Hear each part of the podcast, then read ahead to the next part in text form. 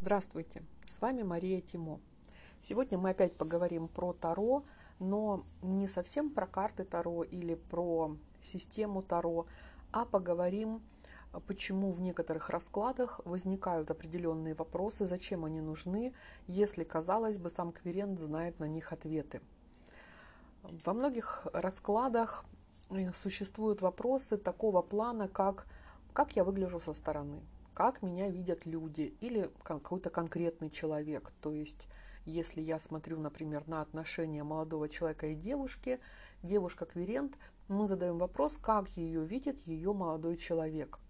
И тут, казалось бы, она сама знает ответ, да, то есть мы же понимаем про себя, какие мы.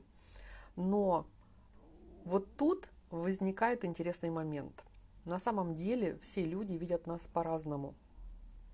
И, кстати, вот именно от этого зависит, что кто-то нас любит, а кто-то нас не любит. Мы же при этом не меняемся по существу, но при этом вот с кем-то у нас прям дружба, любовь, взаимопонимание и отличные отношения, а кто-то нас на дух не переносит. Именно по тем же причинам, по которым первый человек нас любит. Поэтому, когда мы задаем такие вопросы в раскладах, мы как раз-таки и хотим узнать, а как именно человек воспринимает меня в этой конкретной ситуации, в этом конкретном контексте наших взаимоотношений. То есть это могут быть и рабочие отношения, это могут быть дружеские отношения, это могут быть любовные отношения. И согласитесь, в каждой из этих позиций мы будем немножечко разные, даже для одного и того же человека – можно с человеком дружить, но работать вы с ним не сможете. Именно деловые отношения у вас с ним не пойдут. Именно потому, что вы его как друга воспринимаете позитивно, а как делового партнера негативно. Сейчас хочу рассказать вам одну историю, которая произошла со мной, которая как раз-таки подтверждает ту мысль, что как мы себя воспринимаем, и что мы думаем лично со своей точки зрения о каких-то отношениях, это совершенно не равно тому, что думает другой человек, находящийся с нами в этих отношениях, о них. Эта история случилась со мной в тот период, когда я была разведена и наслаждалась свободой. Я работала в офисе, и моя работа технического характера у меня в коллективе большинство мужчин было всегда, всю жизнь на моей работе, и в этот раз тоже. И это такая предыстория, да, еще хочу отметить, что я дружелюбный человек, любитель помогать и, э, в общем-то, любитель пообщаться и на работе на какие-то различные темы, не личного характера. И вот у нас на этой работе был мужчина, который был старше меня так лет на 13. Э, я его воспринимала, как и всех остальных мужчин, как коллегу. И просто случилось так, что мы жили в, буквально в соседних домах и на работу и с работы ходили в одном направлении. Так как эта работа у нас была с электронной проходной, как и большинство моих работ, то, соответственно, мы ходили с работы на работу в одно и то же время и в одном и том же направлении по пути. Ну, я ничего не имею против, чтобы со своим коллегой пройтись какую-то часть пути, говоря о каких-то разных ну, бессмысленных вещах, да, там, пообсуждать погоду и что-то в таком духе. И у этого мужчины был какой-то роман, он мне про него рассказывал, я слушала, поддакивала. Ну, в общем, обычные отношения с коллегами, как у меня было на всех работах и до этого – и э, в какой-то момент он мне говорит, «Э, я хочу купить новую одежду, но я в этом ничего не понимаю. Не можешь ли ты со мной сходить э, в торговый центр и помочь мне выбрать что-то приличное? Ну, меня хлебом не корми, дай походить по магазинам и покупать вещи за чужие деньги. Кстати, все подружки мои тоже знают эту мою любовь и очень часто меня используют как такого стилиста. И мы пошли в торговый центр, зашли в какой-то магазин, я не помню, честно говоря, как он называется, и стали выбирать. выбрали, купили, он купил. На этом мы, в общем-то, и расстались, потому что я в тот день шла не домой после вот этого магазина, а по своим собственным делам. Он пошел домой, я пошла к себе. И вот почему я это все рассказываю? Потому что на тот момент я абсолютно не придала этому значения и вообще считала, что ничего такого не произошло. Просто я со своим коллегой сходила в магазин, как если бы я сходила с коллегой-женщиной, да, когда она идет за покупками и просит меня пойти, чтобы я на нее со стороны посмотрела и сказала, насколько ей это к лицу. Вторая часть предыстории – это то, что с большинством своих коллег я всегда сконнекчиваюсь в мессенджерах. Именно с рабочей точки зрения, потому что иногда нужно что-то сообщить в нерабочее время, или ну, если я заболела, да, я просто в мессенджерах пишу, что там передайте начальству, что я заболела, да. И, естественно, этот коллега тоже был у меня, по-моему, ВКонтакте, в друзьях, ну не суть важно, в каких-то мессенджерах. И мы там тоже вот так как-то вяло переписывались в том плане, что сообщали друг другу какие-то новости по работе, да.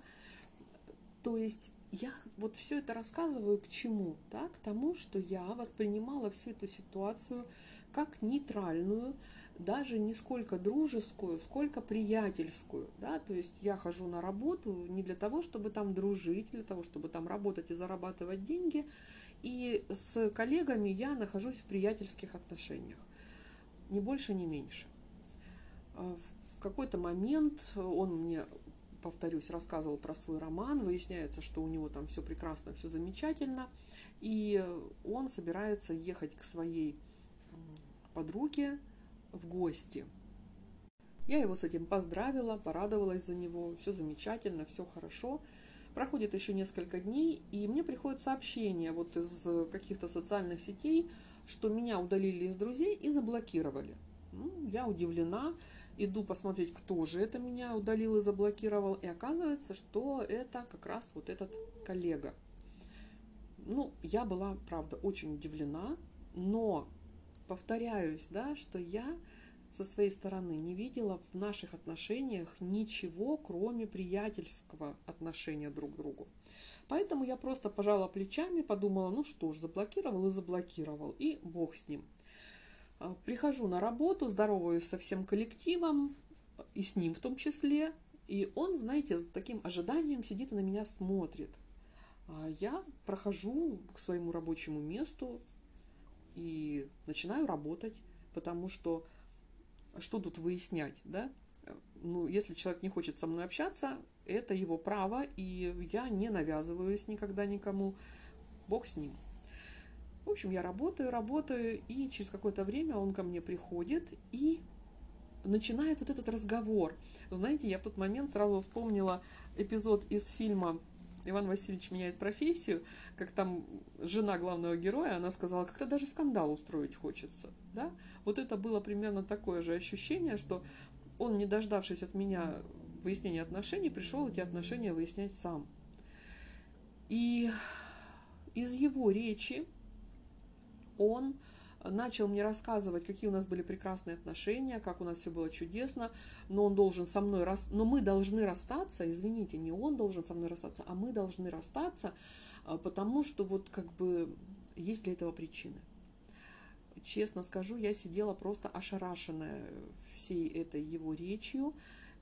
Оказалось, у нас были отношения. Оказалось, мы чуть ли не встречались и чуть ли не собирались жениться. Но между мной и вот этой своей подругой он выбрал ее и поэтому заблокировал меня в соцсетях. И с одной стороны мне было очень смешно все это слушать, потому что это действительно было его восприятие всей этой ситуации. И к чему вся эта долгая история? Как раз к тому, что вопрос в раскладе, как меня видит мой сосед, мой друг – мой э, муж, мой начальник, это вопрос, который как раз-таки дает ответ истинного положения вещей. То есть вот в наших отношениях с этим коллегой мы смотрели на это по-разному. я вообще не придавала этому значения. Во-первых, потому что отношения с коллегами никогда не входили в мои приоритеты. Во-вторых, ну, собственно, сам этот мужчина был мне неинтересен. Если бы мы, например, где-то встретились вне работы, я думаю, что я бы с ним разговаривать ни о чем не стала, потому что у нас были разные взгляды на жизнь, у него были какие-то странные понятия о разных вещах. И, в общем, он мне не нравился, если так сказать, да, прямо. Он мне не нравился. Поэтому все, что я делала для него, я делала это потому, что мне этого хотелось, да. Вот он мне предложил пойти с ним в магазин, э, подобрать ему одежду, а мне это интересно, мне любопытно, мне это, знаете, как поиграть в такое, пойти кого-то одеть я очень люблю это делать, и моя семья от этого немножечко страдает, конечно. Я это восприняла просто вот как такой очередной, знаете, ну, развлекательный выход для себя лично. На его месте мог быть любой. Вот скажем так, да, любой из коллег, с которыми я находилась в таких же приятельских отношениях, мог быть на его месте. Я с таким же энтузиазмом бы согласилась и пошла э, проделать вот эту работу которая для меня была развлечением. Он со своей стороны воспринимал это как интерес. Он думал, что он мне интересен, раз я трачу свое свободное время на него вечером, идя с ним в магазин, помогая ему стать красивым. И вот тут э, как раз-таки может возникнуть проблема. Да, хорошо, но это у меня были отношения именно с коллегой, которые ни во что не превратились. Потом он, кстати, достаточно быстро после этого эпизода он уволился и ушел на другое предприятие работать, и мы больше с ним никогда не виделись. А, поэтому как-то вот ни во что это не превратилось, да.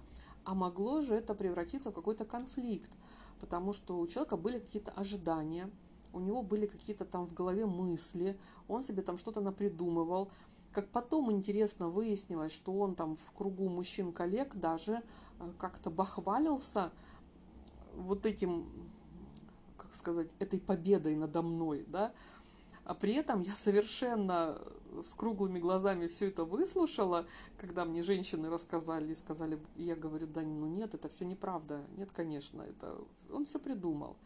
И когда вот он мне устроил вот этот вот маленький скандальчик по поводу расставания, он как раз мне все это проговорил, и я поняла, насколько, насколько у него было другое мнение по поводу наших отношений. И вот тут вернемся к Таро. Да? Когда мы в картах задаем такой вопрос, как видит меня конкретный человек, мы получаем ответ именно его восприятия. Это не значит, что вы такая. Да? Вот я помню, у меня был такой расклад, и там девушка хотела узнать, у нее не складывались отношения с мужчинами, хотя она была внешне привлекательной. И был такой вопрос в раскладе, как ее видят мужчины. То есть вот это первое впечатление. Да? Тут, еще самое интересное. В раскладе вот этот вопрос, его можно разложить на несколько. То есть если вы ищете партнера, то первый вопрос, который можно задать, это первое впечатление, которое вы производите на э, мужчин, да, или на женщин, если вы ищете женщину. Первое впечатление может быть одно, потом это все может трансформироваться в какое-то другое восприятие, да. Можно задать второй вопрос, а как я потом буду восприниматься этим человеком. И вот здесь очень важно понимать, что то, что мы увидим в картах, это совсем не значит, что вы такая или вы такой на самом деле.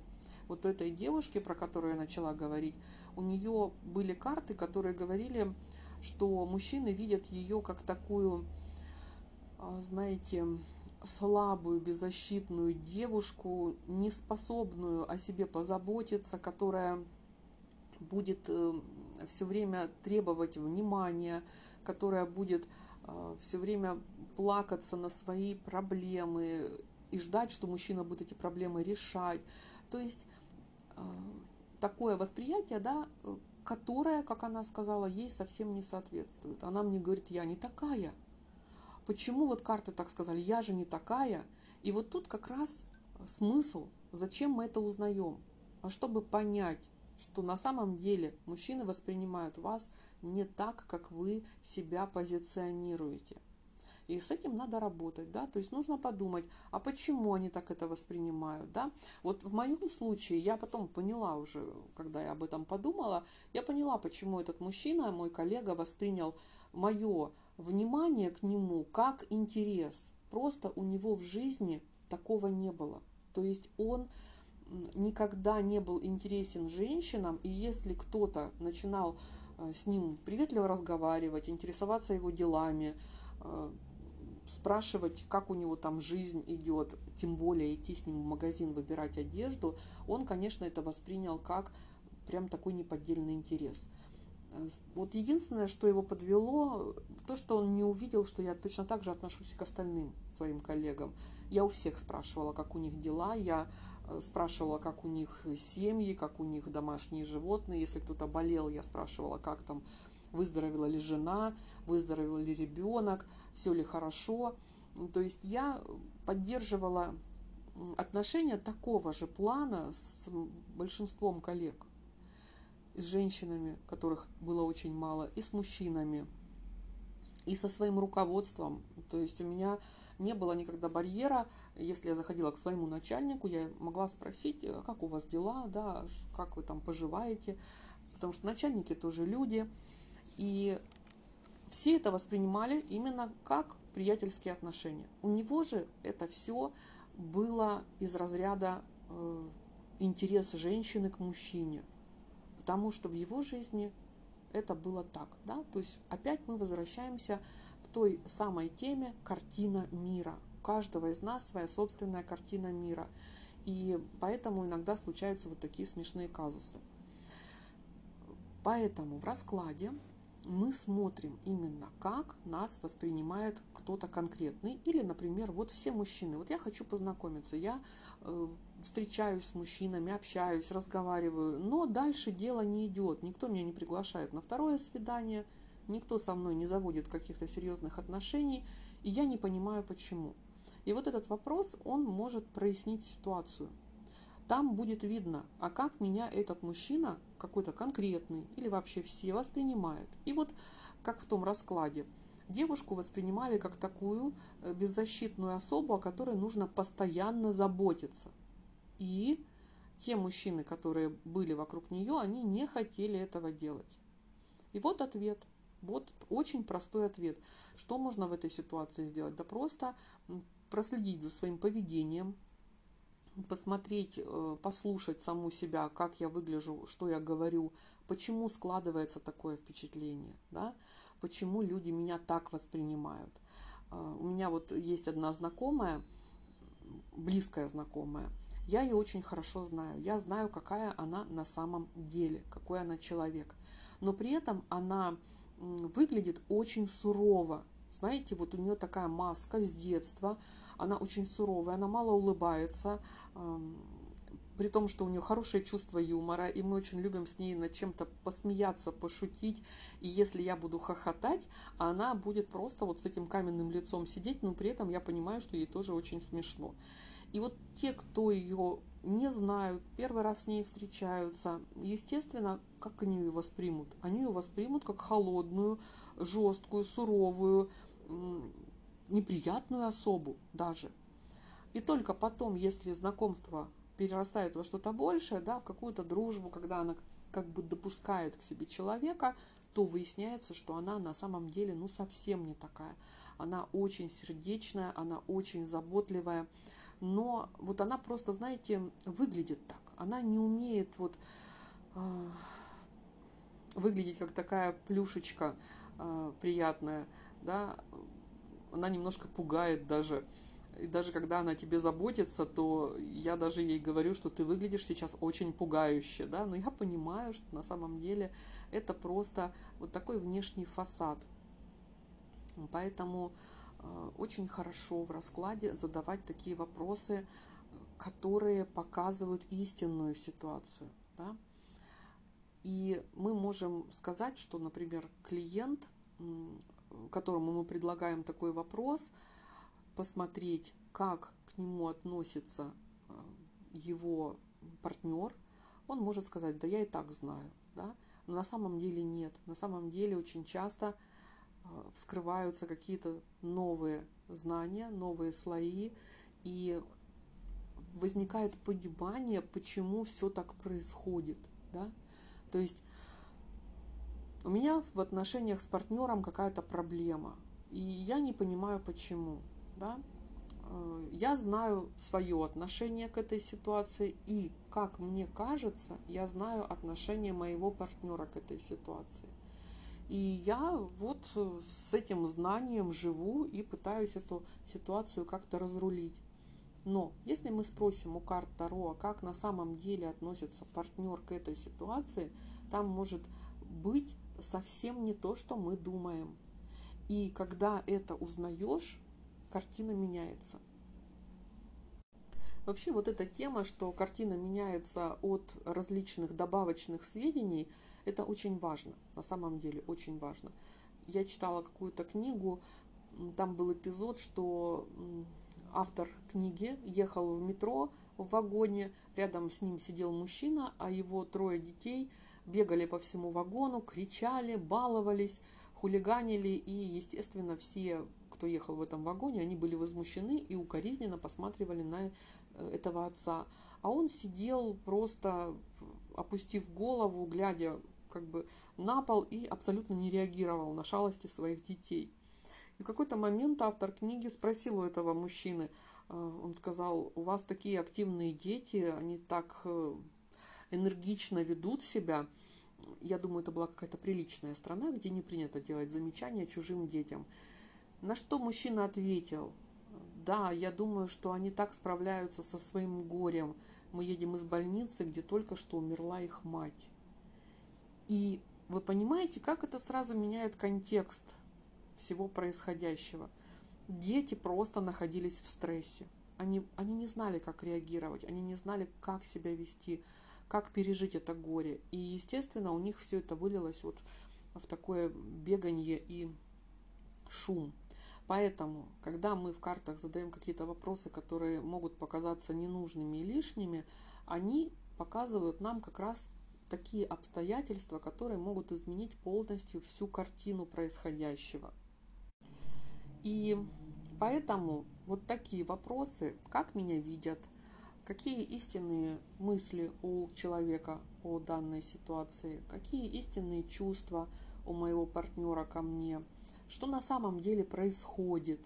Это как раз все то, что нам и нужно узнать для того, чтобы изменить нашу ситуацию к лучшему.